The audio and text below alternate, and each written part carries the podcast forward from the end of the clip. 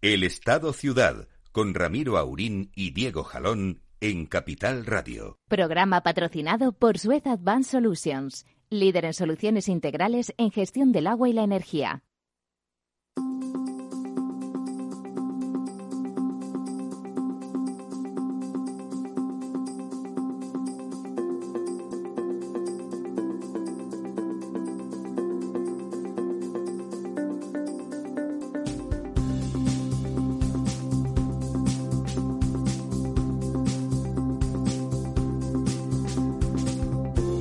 Días, amigas y amigos. Aquí estamos en este a punto de caer el otoño. Falta una semanita.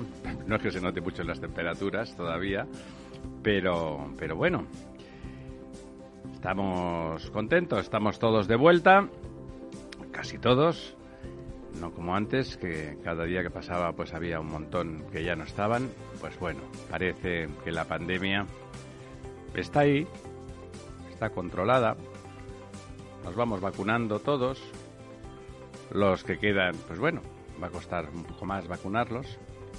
Curiosamente, no parece que seamos uno de los países de la Unión Europea con más resistencia, siempre los hay, pero, pero bueno. Don Diego. Buenos días, don Ramiro. ¿Está usted contento? Bueno, moderadamente. no, no, hay que exagerar nunca, hay, ¿no? Hay que ser moderado en esta vida. en la medida, en la medida en que, en que se pueda. Bueno, van, van, hay como, a mí me gustaría pensar que tiene un sentido un poco más de tendencia. Me parece que van pasando cosas, van, van habiendo comentarios de gentes de toda ideología, en el buen sentido de la palabra, de que piensan que las cosas se solucionan de una forma o de otra, son ideas, ideologías diferentes, eso no tiene nada por qué tener que ver con, con la fragmentación de la sociedad, el sectarismo y, y, el señalamiento de los que no piensan como uno.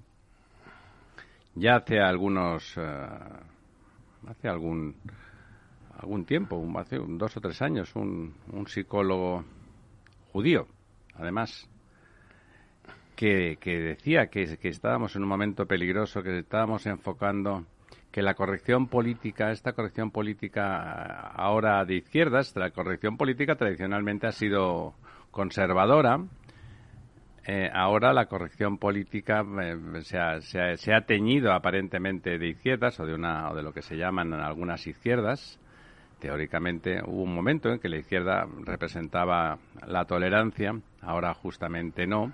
Tiene mucho que ver con, lo leí en un artículo reciente muy interesante, con el macartismo, ¿no? Un señalamiento sistemático, una imposibilidad para la discrepancia. Eh, lo decía, lo decía, me lo comentaba usted hace un momento antes de entrar en el programa, la, la atleta española eh, pero que es... Ana Peleteiro, sí. Sí, que, que es de, de, origen... Bueno, ella es nacida prácticamente nacida en Galicia, es decir, es desde pequeña o desde muy pequeña y si la oyes hablar es... Es gallega, ¿no? Es gallega. Bueno, de hecho es gallega, no la oigas o no la oigas hablar, Sí, es sí. gallega. Bueno, y que se quejaba de que no podía decir que ella era negra que en su casa, justamente para evitar ningún tipo de, de sentimiento de inferioridad, lo primero es asumir lo que uno es, bajito, alto, rubio, eh, moreno, blanco, negro, mulato, amarillo. Eso es lo primero y, por supuesto, todas esas condiciones no, no cualifican en absoluto la, la, capacidad, ni la condición, ni los derechos de nadie. Y se quejaba ella de que si decía, decía lo que era, que ahora tenía que pasar a decir que era de color, cuando en su casa siempre habían dicho que era negra, ¿no?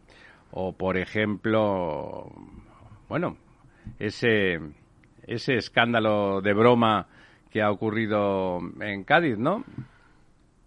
Sí, bueno, es eh, un, un, asunto pues que ha, ha trascendido quizá la prensa local, pero sobre todo se ha, sí, se ha tratado en, en la prensa gaditana, pero ha trascendido, digamos, a la prensa provincial o regional de, Cádiz. Por lo que tiene de abuso, ¿no? Eh, sí, de, bueno, pues de una pareja de Instagramers eh, lesbianas eh, que, bueno, publican una historia en su Instagram diciendo que... Una historia de homofobia contra ellas, que han sufrido un grave episodio de, homofobia porque las han acosado en un, en un, en un local nocturno de, de la ciudad o del pueblo de Conil, eh, que han sido, bueno, pues, eh, digamos, eh, acosadas por cientos de maromos, dicen textualmente, y que por su condición de lesbianas, y que además han sido expulsadas a empujones de, dicho local.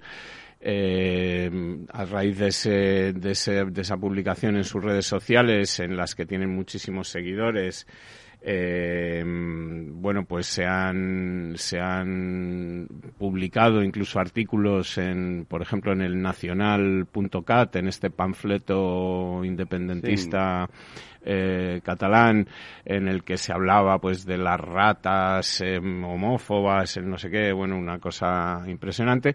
Y el caso es que al día siguiente, pues el local al que la Luna de Conil es un, conocido bar o, especie de, copas, pequeña discoteca, así, eh, a la que las Instagramers citaban en su, en su publicación y acusaban de haberlas expulsado, pues este local ha publicado al día siguiente eh, las grabaciones de las cámaras de seguridad del local en las que se puede ver cómo mm, son ellas eh, las que provocan todo el incidente, en el que en ningún momento son empujadas por ningún eh, miembro de la seguridad del local, sino que se las invita a salir de una forma educada y ordenada y que, bueno, pues que se trata de todo un episodio, digamos, eh, al revés, ¿no? Inventado. Aprovechando la tendencia. Tratando de, de, conseguir notoriedad eh, que se les ha vuelto en contra, por cierto, ya que los colectivos LGTB, etcétera, pues los normales, los que defienden derechos, al ver las, las imágenes de las cámaras de seguridad del, del local, pues han eh, bueno pues condenado estas publicaciones y que se utilice la condición de homosexualidad para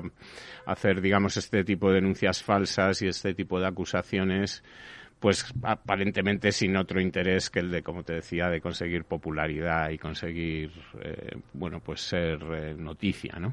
Sí, bueno, el, eh, esa tendencia a la utilización de, cuestiones sobre derechos, y que son cosas importantes y que está bien, hay por supuesto que hay que acabar con la homofobia, con el racismo, con la discriminación de la mujer, etcétera, por supuesto, eso lleva en marcha décadas y se va avanzando y se va avanzando y lamentablemente pues eh, los actores negativos ahí han estado en todos sitios tienen más que ver con, con fundamentos antropológicos que con eh, que, ideológicos ¿eh? se, lo pregunten a los homosexuales en Cuba cuando han tenido que, que, sufrir con eso o en otros en otros países, no, no hablemos de, de los países del Islam, etcétera.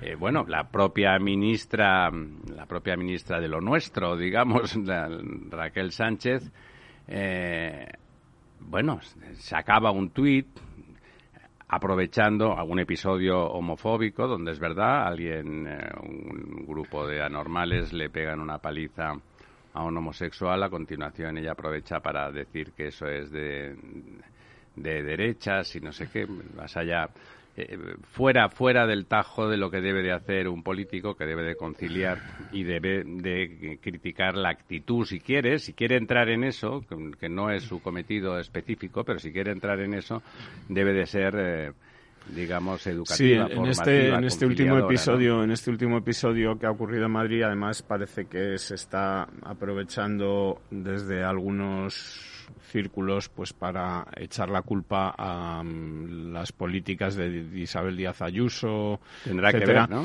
Sí, hemos incluso leído la frase Madrid nos mata, eh, puesta en boca de, de, los colectivos LGTB. O sea, justamente Madrid es probablemente una de las ciudades más tolerantes de Europa. Bueno, y capital del orgullo gay y, pionera en ese aspecto entre las ciudades europeas, etcétera. Entonces, bueno, pues, eh, en fin, los de siempre tratando de arrimar en las cuales sardina y de aprovecharse de una lamentable agresión que, que todo el mundo lamenta y que todo el mundo condena pues para bueno en fin hacer eh, hacer campaña contra contra el, adversario político no en vez de tratar de, que este tipo de incidentes pues dejen de producirse eh, trabajando para que dejen de producirse trabajando juntos claro Sí, todo esto de la corrección política alcanza muchas cosas, estas cosas de tipo antropológico personal que afecta a personas y que por lo tanto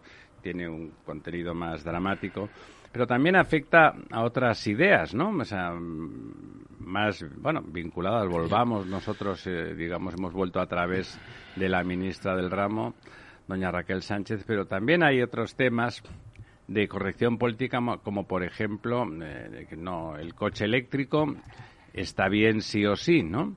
Bueno, pues eh, el coche eléctrico es una buena idea que lleva décadas también en la cabeza de los ingenieros y de los tecnólogos y, yo diría que incluso de la industria y de los ciudadanos, porque no un coche que no hace ruido, que no contamina, fantástico, está bien, tiene su uso tiene su uso perfectamente integrado ya en, en, los entornos urbanos, ¿no? Cuando esos vehículos de tamaño pequeño tienen autonomías eh, de 200 kilómetros, que para un entorno urbano es más que suficiente, que se puede recargar todos los días, que no suponen una batería descomunal, empieza, ahora que ya figura que es oficial, que se van a excomulgar a vehículos de muchos tipos de combustión interna, etcétera, y que tiene fecha de caducidad, en tal año no habrá, no se fabricarán más, más vehículos si no son eléctricos, etcétera, empiezan a aparecer muchas informaciones y artículos sesudos, artículos técnicos, artículos tecnológicos hechos por tecnólogos, no por políticos,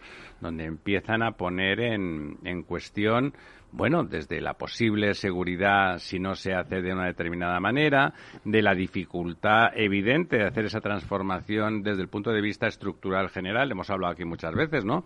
¿Qué hay que hacer para que todos esos vehículos en nuestras grandes ciudades se enchufen? Pues hay que hacer muchísimas cosas, muchísimas cosas. Ir a la Luna ya demostramos que se podía hacer, y de hecho el hombre fue a la Luna y no hemos vuelto desde hace muchos años, porque realmente es muy complicado, ¿no? O sea, se puede ir a la Luna, pero realmente es muy complicado. Y, pero, claro, defender el vehículo... De, bueno, no defender el otro, el otro tipo de vehículo, el de combustión interna, sino simplemente decir que no está nada claro que las utilidades que da un vehículo sea sustituible de forma automática por el otro, pasaba a ser un gesto de, ser reaccionario, cuando en realidad la mayoría de las veces era un gesto de estar, eh, un comentario de estar bien informado.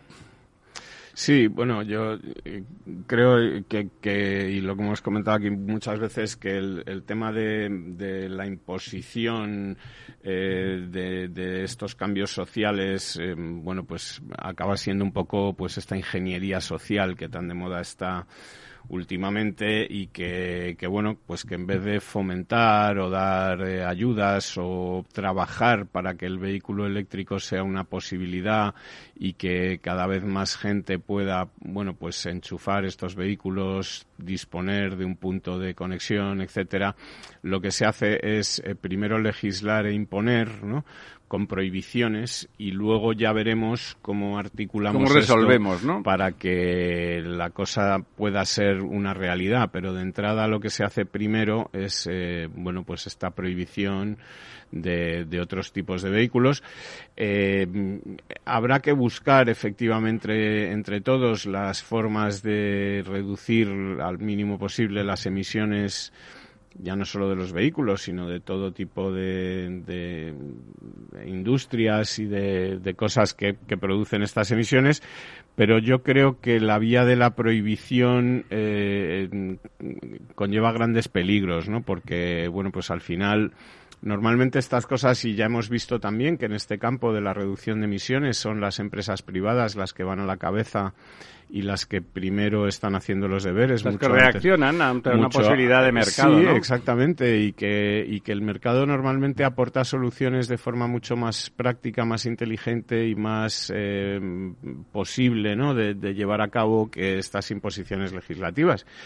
Pero bueno, como tú dices, pues eh, vivimos en este mundo en el que hemos decidido, pues, eh, tomar una serie de, actitudes o de caminos sin de blanco o negro sí, sin valorar las consecuencias en lo que luego nos eh, nos eh, sorprende o nos escandaliza que la electricidad suba cuando estamos eh, bueno pues reduciendo o encareciendo las fuentes de generación de energía que pueden funcionar cuando no funcionan las renovables, que, que, en fin, que no hemos diseñado esa transición ecológica y luego pues venimos a echar la culpa como siempre, o algunos o los de siempre vienen a echar la culpa a las empresas porque para ellos, pues ya sabemos que todo lo que es eh, privado y todo lo que es una iniciativa empresarial privada, pues es, eh, digamos, el enemigo a combatir. Y, bueno, pues eh, veremos eh, cómo acaba todo esto. Ahora llevamos bastante tiempo hablando del precio de la energía, de tal. Gracias a Dios eh, podemos ya estar todos muy, muy tranquilos porque el presidente del gobierno se ha comprometido y esto, bueno, pues ya se sabe. Como te diría yo, si, Pedro Sánchez se ha comprometido, pues nadie puede dudar de que esto será así eh, a que pagaremos el, la misma precio por la energía que en 2018, que no sabemos tampoco por qué ha elegido este año. Podía haber elegido el 19, el 20, el 17 o el 16, pero ha debido de pensar que la cantidad ideal es la del año 2018. Y, y bueno, pues Vamos a ver eh, de aquí a fin de año sin duda como el precio de la luz es, vamos, cae en picado para que digamos la media del año acabe resultando a quién hay que fusilar la de 2018, ¿no? ¿Se imagina usted lo que ayer lo comentaba con alguien eh, alguien que no tenía nada que ver con la política, pero que tenía esa distancia tan razonable para saber cómo van las cosas de verdad. Me decía, ¿te imaginas que el gobierno de, de Rajoy eh, le hubiese caído le hubiese caído que el sistema genera ese precio, porque es el sistema, lo mismo que a estos les ha pasado y no han reaccionado, pero les ha pasado, el sistema estaba montado y, ha disparado los precios. Eso le pasa a Rajoy el Cristo que se le hubiese organizado probablemente incluso en las calles, en la criminalización absoluta de la derecha depredadora contra los intereses de los ciudadanos más desfavorecidos, etcétera. E, efectivamente. De todas formas, yo sobre este punto, y luego a lo mejor tenemos más tiempo para hablarlo detenidamente, pero eh, el precio del megavatio hora, eh, que son 140 euros eh, el megavatio hora, el último récord histórico. si usted mm, se pregunta cuántos megavatios consume, eh, megavatios hora consume un, un domicilio, un hogar medio en España al año, la respuesta es entre 3 y 4 megavatios hora. Es decir, que si lo que tuviéramos que pagar es el precio de la energía, eh, estaríamos hablando de pagar entre 350, 400 euros, 500 como mucho euros al año de energía. entre 25 y 50 euros al mes. Efectivamente, que es una cosa pues muy razonable, es decir, por tener electricidad todo el día en casa, una electricidad garantizada que te permite tener neveras, calefacciones, aires acondicionados, todas esas comodidades que tenemos, pues realmente tampoco es una cosa tan disparatada, ¿no? Es decir, que no es, el precio del megavatio, lo que, lo que pagamos es otra cosa. Claro, el problema es que luego sobre el precio de la energía eh, en España tenemos una serie de cosas que, bueno, pues están ahí en el precio de la luz y que por algún motivo político se ha decidido que son los consumidores. A lo largo de los años, sí, efectivamente, que, no, es, este no es este gobierno, pero sí ha sido gobiernos socialistas y gobiernos del Partido Popular desde hace muchos años que han ido metiendo eh, cosas en la factura de la luz eh, que podrían perfectamente estar metidas en, impuestos, generales, y que se pagara entre todos, como por ejemplo pues el tema de la, de la insularidad, es decir, de compensar entre todos el hecho de que los eh, canarios, y, baleares. tengan que pagar una energía más cara porque allí es más cara digamos la producción, tanto su producción como su transporte hasta allí etcétera eh, la moratoria de las centrales nucleares, etcétera, ¿no? Y luego decisiones, pues como, como la de mm, eh, decidir que la energía nuclear tiene que eh, terminarse sin haber buscado una fuente alternativa no contaminante de energía basal o de energía básica, etcétera. recordemos, como hacemos siempre, que Francia, que tiene 54 centrales nucleares y nunca pasa nada, por cierto, no están muriendo franceses por radioactividad día sí día también, no. Es el país con la energía más barata de Europa. Bueno, y el Partido Socialista Alemán en su día decidió la clausura del parque nuclear, etcétera. Mm, en 2010 me parece que fue Angela Merkel mm, votó en el Parlamento revocar esta decisión y mantener las centrales nucleares. Y de momento, pues ahí vemos que en Alemania tanto con eso como con carbón, que también es verdad que es muy contaminante, pues eh, están manteniendo los precios de la energía más, más, más bajos que en España. Eh, en, la realidad es que los precios de la energía están subiendo en toda Europa. Están subiendo mucho en toda Europa. el, mecanismo de, formación de, precios es el mismo. Efectivamente, están subiendo mucho en toda Europa y eh, ya vemos, por ejemplo, como algunas comercializadoras inglesas están quebrando por estos precios altos de la energía que no les permiten bueno pues mantener, margen, mantener sus contratos etcétera eh, eso es una realidad y es una realidad en toda Europa. Ahora, eh, las diferencias entre lo que pagamos de tarifa de luz en España y lo que pagan en otros países, pues se, obedecen eh, a las políticas que, que tienen unos gobiernos y otros. Es decir, que, que no podemos echarle la culpa solo a la situación. Y aunque ya digo que realmente el encarecimiento del precio de la luz, bueno, es grave, pero tampoco es un disparate, es decir, es, son precios que sí son... ¿Quiere usted decir del, precio de, la energía, real, del producto energético, no de la factura? Efectivamente. el conjunto de la factura... Luego hay otras decisiones, como por ejemplo esta decisión que se tomó eh, hace unos meses con gran alegría y alborozo de que mm, el PPVC, es decir, el precio eh, digamos, regulado el precio del pequeño consumidor, al que están acogidas muchísimas pequeñas pymes, muchísimos pequeños locales, restaurantes, bares, etcétera, tuviera obligatoriamente una discriminación horaria, sin que la gente pudiera elegir si quiere o no quiere esa discriminación horaria, y se paguen precios valle y precios punta, hace que muchísimos locales que tienen la obligación de tener encendidas las cámaras refrigeradoras, los aires acondicionados durante todo el día,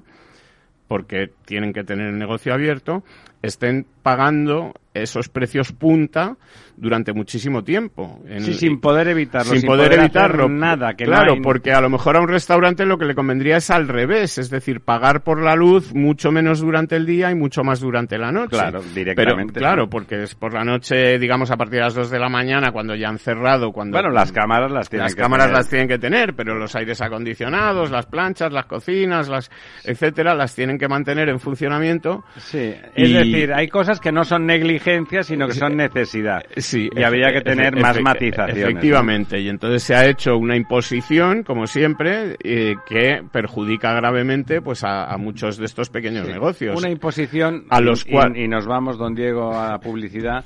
Una imposición, como siempre, que, que a, sal gorda, ¿no? De, de, de, trazo, de trazo grueso, sin ver, bueno, pues la letra pequeña de tantos lugares que tendría que atenderse. Pero eso es un trabajo. Manca. Diego, eso es un trabajo. Manca fineza, que decir. Manca fineza. Volvemos en un par de minutos.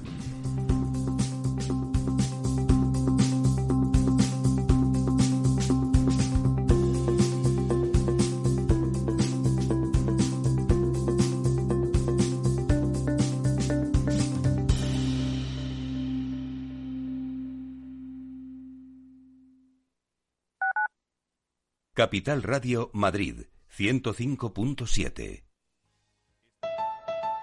Escucha cada jueves a partir de las 15 de la noche en Líderes Globales las entrevistas que Raúl Castro nos trae desde Florida. Personas inspiradoras de habla hispana que han destacado en sus actividades más allá de nuestras fronteras y que nos dejan sus enseñanzas y aprendizajes desde el punto de vista más personal. Líderes Globales con Raúl Castro en Capital Radio.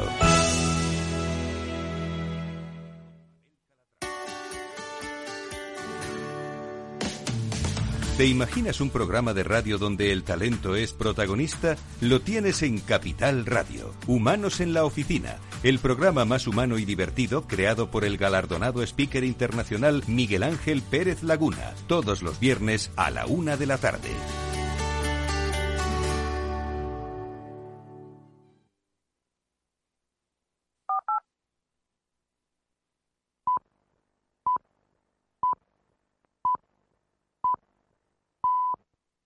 El Estado Ciudad, Capital Radio. Bueno, como tenemos tanta tela que cortar, vamos primero que no se nos olvide la familia, que son los pantanos. Don Diego, vamos a repasar eh, cómo estamos. Eh, supongo que estaremos regular, aunque la semana pasada llovió.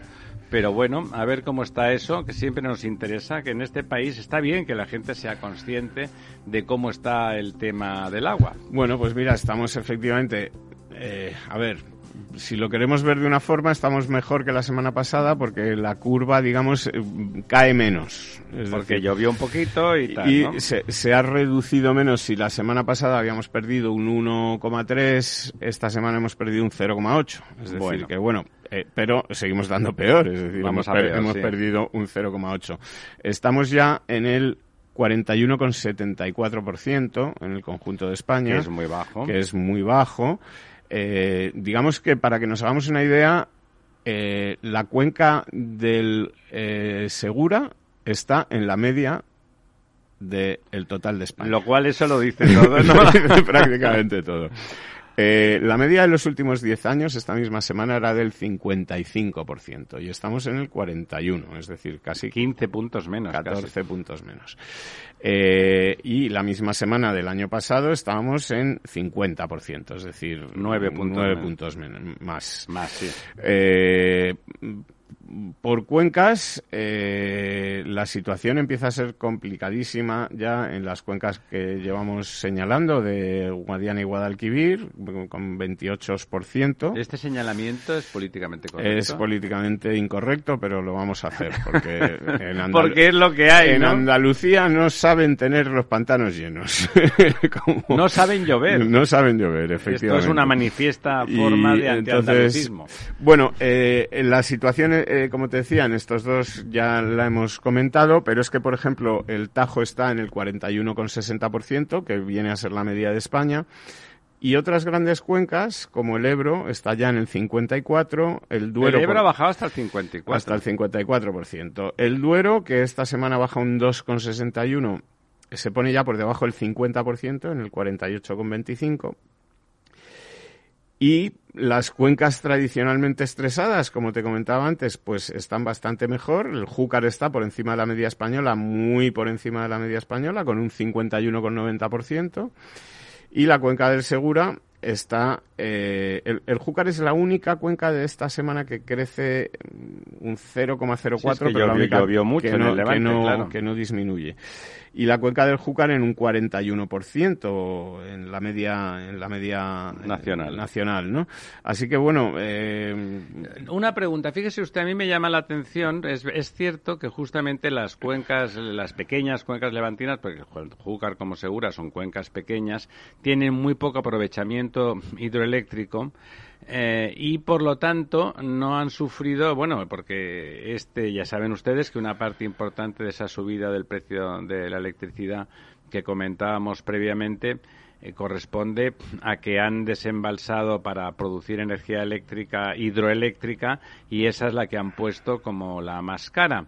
Eh, ¿Tenemos algún dato? Supongo que no, de lo que han desembalsado, porque no es, me parece sorprendente que, por ejemplo, el, el, Ebro hasta hace relativamente poco estaba en, en 70, si recuerda usted, en, números muy, muy, muy buenos, ¿no? No, pero... Y el Duero también, que son dos cuencas con enormes aprovechamientos hidroeléctricos. Pero eh, también eh, los, eh, muchos o varios de estos aprovechamientos hidroeléctricos, digamos, se desembalsa de una presa y acaba en la siguiente. Es decir, que no, no son las presas, digamos, las últimas las que tienen el aprovechamiento hidroeléctrico o sea que en ese sentido, pero yo no, no tengo datos al respecto eh, y tampoco eh, por lo que En el caso del Ebro es un poco distinto porque tanto Mequinenza y Ribarroja eh, Mequinenza, que es la grande, tiene 1.700 hectómetros cúbicos, está justo antes de Roja, que es pequeñita, que tiene 135, y por lo tanto, y esas, después de esas, todo va hacia el mar, más o menos de forma más o menos inexorable. Eh, la cuenca, por ejemplo, Miñosil, que tiene muchos aprovechamientos hidroeléctricos, está en el 45,31, es decir, que está en niveles bastante bajos, y sí que ha perdido esta semana un 1,39, pero también es verdad que ha llovido muy poco en esa zona y también en Galicia se riega.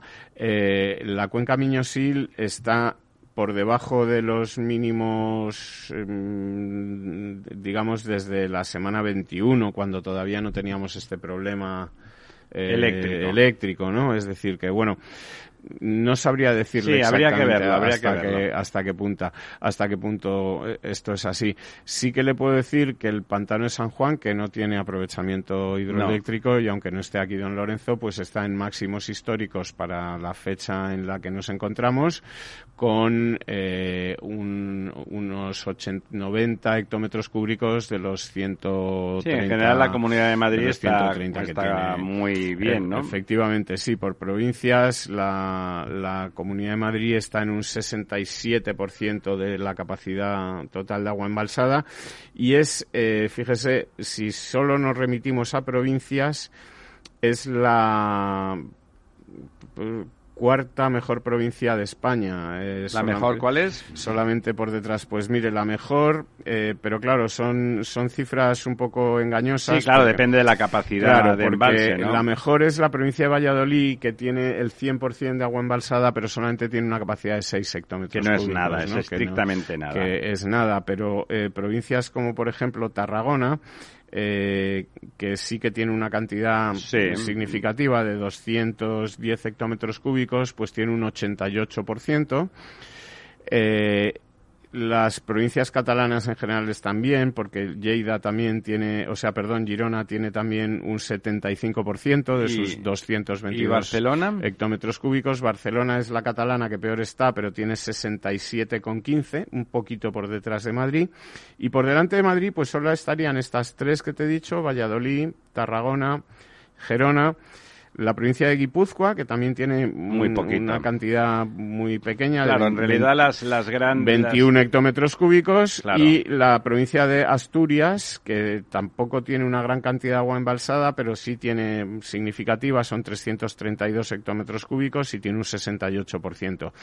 Y Madrid, con ese 67, pues se sitúa, como te digo, en quinto lugar del total de España. ¿Y las peores? Y Madrid tiene 720 hectómetros cúbicos, es decir, que tiene muchos más que todas estas provincias que hemos, que hemos citado. Pues, ¿cuál sería la peor? Eh, efectivamente, y como te puedes imaginar, la peor es Almería, que tiene un 10,71% de su pequeñísima capacidad de 24 hectómetros cúbicos. Y a pesar de que es pequeña, tiene muy poco. Eh, sí, eh, efectivamente, tiene pues un 10% de su... Nada, tiene dos hectómetros embalsados. Eh, efectivamente. Así que esta sería la peor y, bueno, pues por Andalucía encontramos alguna otra como Sevilla, por ejemplo, o Córdoba, que tienen, pues la provincia de Córdoba tiene solamente un 21% de sus 3.411 hectómetros cúbicos tiene 749. 3.000 hectómetros, eso es eh, una buena capacidad. ¿Y las provincias extremeñas que también tienen grandes embalses? Las provincias extremeñas, pues está mucho mejor Cáceres, que tiene un 42% de sus 2.838 hectómetros cúbicos, de sus 6.600 tiene 2.400 y la provincia de Badajoz tiene un 26%, como vemos la diferencia es muy grande entre una y otra. En una, digamos que está la cuenca del Tajo y en otra la cuenca del Guadiana y, y son eh, muy distintas, ¿no? La capacidad de agua embalsada de Badajoz que es eh, la provincia con más kilómetros de costa de España, como bien sabe usted, pues son 7.592 hectómetros cúbicos, de los cuales solamente tiene 1.978 en este tenemos los embalses vacíos. Que es un, un 26%, ¿no? Embalses muy vacíos en, en Badajoz, ¿no? O sea que, bueno, que llueva, que llueva la Virgen de la Cueva, porque ya sabe usted que aquí más y embalses. que llueva bien, por favor, que si llueve poco y mal, como decía el castizo. Efectivamente, más embalses no vamos a hacer, eh, o por lo menos no está previsto. No, ya se ve que en los sitios tal, resulta están ahí, están medio vacíos, ¿no? Los donde hay grandes, el, famoso plan Badajoz, que es cuando de regadío, que tiene que ver con toda esa capacidad de embalse Sí, claro, de la pero sí, provincia. eso, eso es un poco la teoría de los eh, contrarios a los embalses, de ¿para qué vamos a hacer más si no están llenos? Hay Dice, que hacerle hombre, donde hace hombre, falta, Hombre, claro. si usted tuviera el doble de embalses la mitad, a- llenos a la mitad, pues tendría el doble de agua, ¿no? No sé cómo decirle, no, es, no es una cuestión de esperar a que esté. Si usted sigue esa teoría, puede poner un solo embalse y como no está lleno, pues, Pues, no hace más, no, ¿no? sí, Eh, efectivamente. ¿Para qué, Se no? trata de elegir y seguramente efectivamente. pensar en centrales reversibles y cosas por el Sí, estilo. y en, en aumentar seguramente la capacidad de, a- de acumular agua, ¿no? Bien sea en pequeños embalses o en, en otras fórmulas, pero la capacidad de, de- de ir acumulando más agua para cuando llegan situaciones como estas en las que eh, si vamos a tener un 40% de la capacidad total, pues es mejor tener una capacidad total mucho más grande para que ese 40% pues sea mucha más agua, ¿no? Es decir, Bueno, que- y hablando de, de embalse, también hay el, el- el- la- nuestra capacidad de almacenamiento tiene, tiene que ver con todo, ¿no? La capacidad de almacenamiento de talento, de talento intelectual, de talento médico, que parece que hay bastante, de talento científico, de talento artístico y de talento político, que parece que es de lo que menos tenemos, ¿no? Eh, hablaba usted antes de, del odio africano a, a las... am, a las empresas por parte de algunos de forma bueno completamente arbitraria Eh, no nosotros ya saben ustedes nosotros no creemos que las empresas sean eh, vírgenes vestales ni ni santos eh, ni santos por devoción pero que bien reguladas es el motor auténtico de la economía y de la riqueza de los países, eh, eso sí que lo creemos a pies juntillas. Y nuestra alcaldesa preferida, la, como decía usted un día, la, la improbable, la alcaldesa de Barcelona, la, Incomprensiblemente, ¿no? la, la- la- la incomprensiblemente alcaldesa de Barcelona, no la incomprensible, sino la incomprensiblemente alcaldesa de Barcelona, la última, es que, bueno, ya saben ustedes, eh, Barcelona es la ciudad con más turismo de España, como ciudad, como urbe, y eh, hay pues un parque de, de hoteles eh, importante, muy importante, que se abastecen de ese turismo, no tanto del, del transeúnte. Digamos que la estructura del consumo hotelero es, por ejemplo, muy distinta de la ciudad más parecida a Barcelona, que sería Madrid, ¿no? Pero que en ese sentido, la cantidad de turista que va allí, eso ha afectado a ese parque y muchos de esos hoteles pues han arruinado, ¿no? Y que con la causa de la pandemia ya han quedado los edificios ahí más o menos en desuso. Se planteó en algún momento seriamente la posibilidad de que el ayuntamiento en su esa política de vivienda social que nunca existió, pero que siempre se enunció y que siempre se dijo que había que hacer, pues pudiera, pudiera aprovechar esa oportunidad y bueno, pues eh, analizado el caso, pues eh, según los equipos de la señora Colau, no es una oportunidad de mercado. Y además, claro, hay que tener dinero para comprar una oportunidad de mercado. Es que te regalen el edificio, pues digamos que no vas a encontrar ninguna, ¿no? No vas a encontrar ninguna. Nos imaginamos que esos edificios, porque muchas veces el problema es de la oportunidad de mercado consiste en que existan los edificios disponibles para poder captarlos y convertirlos de forma más o menos rápida, porque construir un edificio tarda lo suyo, en vivienda social. Eh, probablemente el Ayuntamiento de Barcelona, como la mayoría de los ayuntamientos, no está en disposición financiera de hacer frente a compras eh, más o menos importantes de inmuebles, pero si eso lo organizara al estilo al que tenía pensado el señor Trías, también médico a la sazón y persona con eh, sentido común eh, razonable mm, según todos los que le conocen y según su propia trayectoria política, eh, pues proponía esa colaboración público-privada, coger el edificio, lo- hacer que un promotor privado con unas condiciones muy tasadas para que realmente los alquileres que salieran de esa, de esa adaptación de esos edificios fueran lo suficientemente bajos como para que se pudiera llamar vivienda social y se le diera el uso pertinente para las clases y las personas y las familias más eh, con más problemas, más desfavorecidas económicamente en estos momentos, a cambio pues de concesiones que evidentemente en la medida en que los alquileres eh, que se pusieran a disposición fueran más bajos, pues tendrían que ser más largos eso es considerado un delito de lesa humanidad, es mucho mejor que las empresas no participen y que los barceloneses con problemas de vivienda pues sigan teniendo esos problemas de vivienda que como frase es lo mismo que tener problemas en el Juanete, pero es mucho más grave porque tener problemas de vivienda quiere decir que tienes un sitio donde, vivir, un techo donde alojar a tu familia y donde tus hijos puedan eh, llevar una existencia razonablemente digna.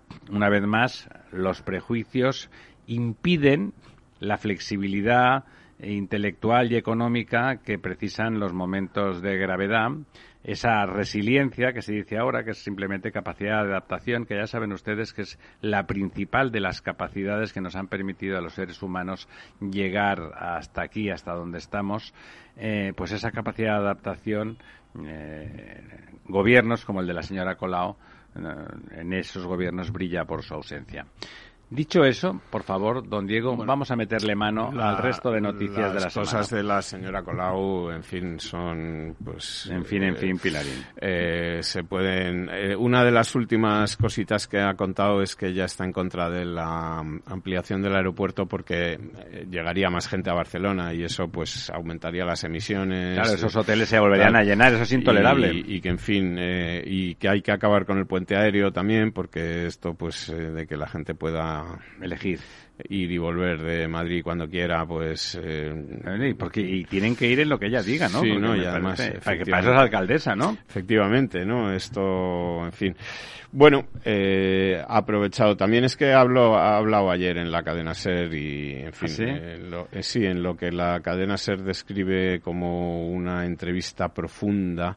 Eh, ¿Se tomó usted un metamizol, me imagino? Sí, no, la verdad es que, hombre, la profundidad de la conversación con Ada Colau es un poco comparable a la que, de puede, centímetro y medio. que puede tener el mar de Azov, ¿no? Que creo que en su punto más profundo tiene 11 metros, pues algo parecido, ¿no?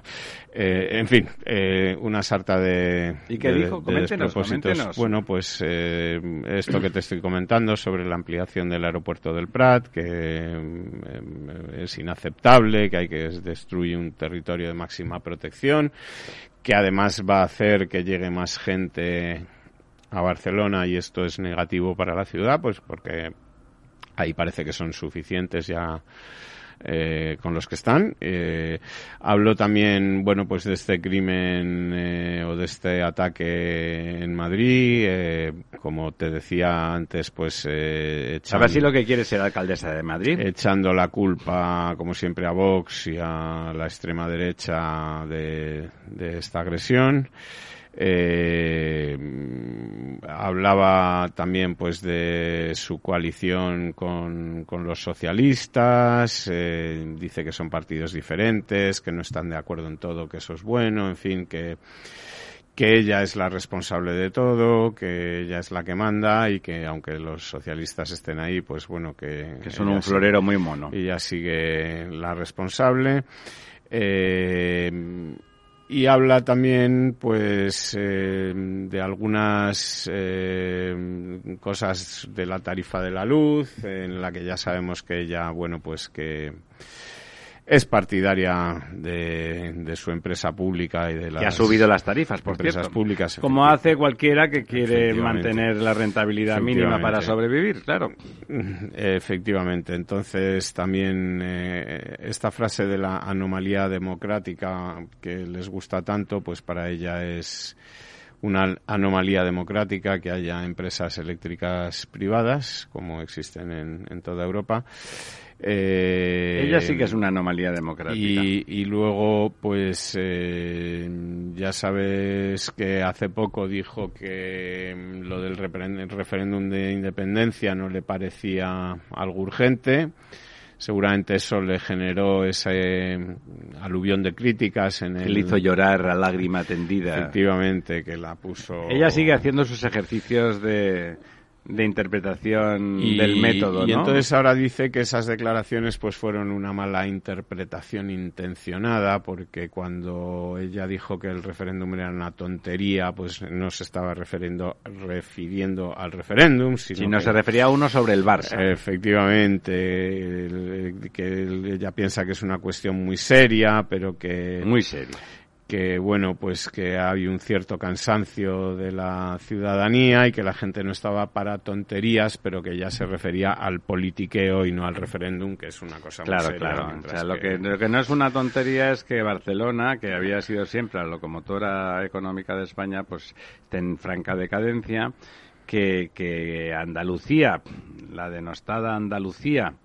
esa que algunos políticos nacionalistas decían que era un un Bresol, un, horno que fabricaba que fabricaba vagos, resulta que tiene un PIB que ha superado ya el de Cataluña eh, y que Madrid va como un tiro como ciudad, como la única ciudad que realmente ha competido siempre con Barcelona y siempre iba por delante Barcelona económicamente. Madrid tenía esa otra función más administrativa. Pues todo eso ha cambiado.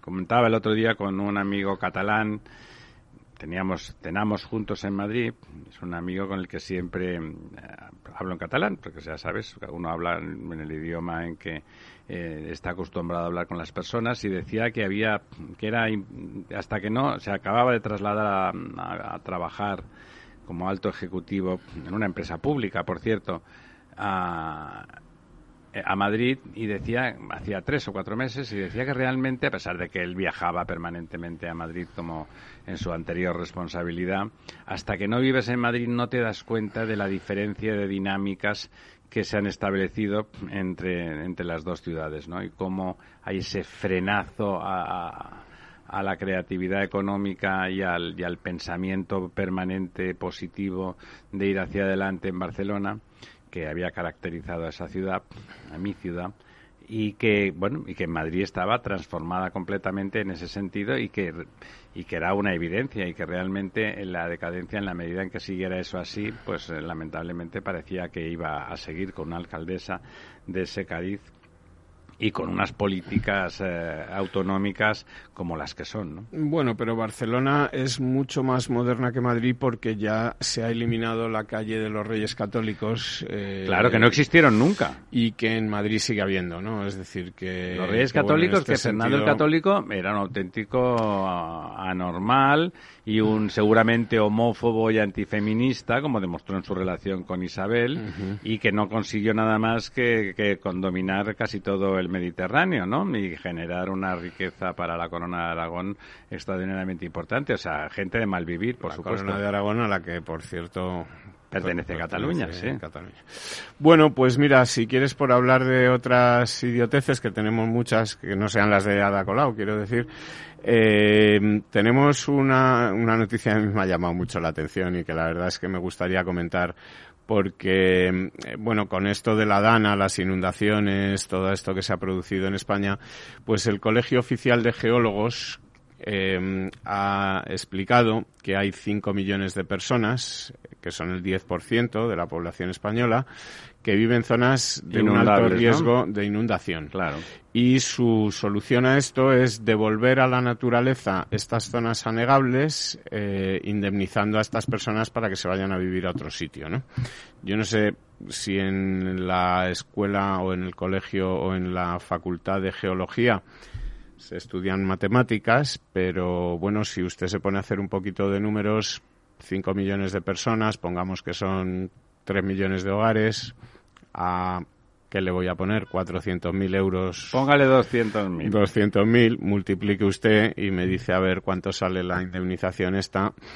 Eh, que en fin. Sale por un pico, sí. No, evidentemente es verdad que en España durante una, la década de los 60, 50, 60, 70 probablemente se construyó con poco cuidado. Ya no hablamos de ecología, hablamos de, la seguridad de las personas, ¿no? Pero a ver, lo que no parece muy realista es que vayamos a cerrar la ciudad de Águilas, por ejemplo, en Murcia y la traslademos entera a otro lado, ¿no? es, evidente que, hay, hay sitios, hay hay zonas, bueno, recuerdo aquel famoso cono de deyección en, no me acuerdo cómo se llamaba el pueblo, en Huesca, donde habían dejado construir un, un camping sí, que evidentemente en Viescas. que era un sitio con un cono de deyección, cualquiera que sepa algo de ese tema y de, de, dinámicas fluviales sabe que es un lugar que más pronto que tarde será arrasado por una avenida y más en una zona que es que viene del Pirineo, que las pendientes son altas. quiero decir que hay cosas que hay que actuar rápidamente porque las personas están en riesgo. Efectivamente. Y que a lo mejor sí que hay algunas decenas de miles de personas de esos 5 millones que hay que pensar seriamente en trasladar con orden y concierto porque realmente el riesgo es alto, ¿no? Eh, bueno, eso habrá que ir combinando la, la, cuestión del, del riesgo-inversión, lo que significa una cosa, el coste-beneficio de una cosa y otra. Claro, decir que hay que trasladar a 5 millones de personas, como dice Hombre, queda muy soviético, ¿eh? Mao y Stalin y esto hacían cosas. y además, que no se puede comparar un riesgo del 90%, pongamos por caso, con uno del 5%. Evidentemente. Sí, y a lo mejor hay muchos lugares en los que se pueden hacer infraestructuras para evitar. Hay sitios donde cuando las acciones que no son de una virulencia tan. es que yo, recuerdo, por ejemplo, que Valencia eh, era una ciudad que tenía inundaciones. Bueno, se desvió el cauce de eh, Y no se movió Valencia, ¿no? es decir, que a lo mejor era más. Pudiendo y no. pudiendo haber movido todo Valencia, pues decidieron, fíjese qué locos, mover el cauce del río, que, hombre, no sé, en vez de devolver eh, la tierra valenciana a la naturaleza. Exactamente. Me cambio de sitio, y como diría José Mota, tú eres tonto, hazme caso, ¿no? Pues ahí es evidente que hay una, cuando hablas de una cantidad tan importante del 10% de la población, es evidente que cuando entre riesgos muy altos y riesgos muy bajos y los efectos de esos riesgos de la inundación eh, tiene muchas variantes. Tiene una inundación con, con, con avenida violenta y tal. Hay, hay, hay, sitios donde lo que ocurre es una crecida, una crecida lenta, inexorable, que desde luego afecta a los bienes materiales y eventualmente puede tener algún efecto de algún daño personal, eventualmente evidentemente no podemos no es lo mismo no un sitio donde el riesgo es violento manifiesto y el riesgo de las personas físicas está claro pues ahí hay que actuar con, con rapidez y aunque sea de forma quirúrgica pero vamos, eso es un, un, porcentaje muy pequeño de toda esa superficie que está, que es inundable y que sí que es cierto que se ocupó en determinados momentos, bueno, eh, les recuerdo que toda Holanda está en territorios que se inundaban previamente. Todos esos canales, qué bonitos son los canales holandeses, eran canales de drenaje inicialmente para llevarse el agua y tal, y tuvieron muchos problemas. Esos canales provocaron provocaron, por ejemplo, que la tierra se contrajese ¿eh? cuando se iba el agua. y ahora es uno de los países más prósperos del mundo, ¿no? O sea que nada está tan fácil. Nos vamos, Diego, nos vamos, señores, amigas, amigos. Volvemos el próximo miércoles cotilleando absolutamente de todo. Les queremos.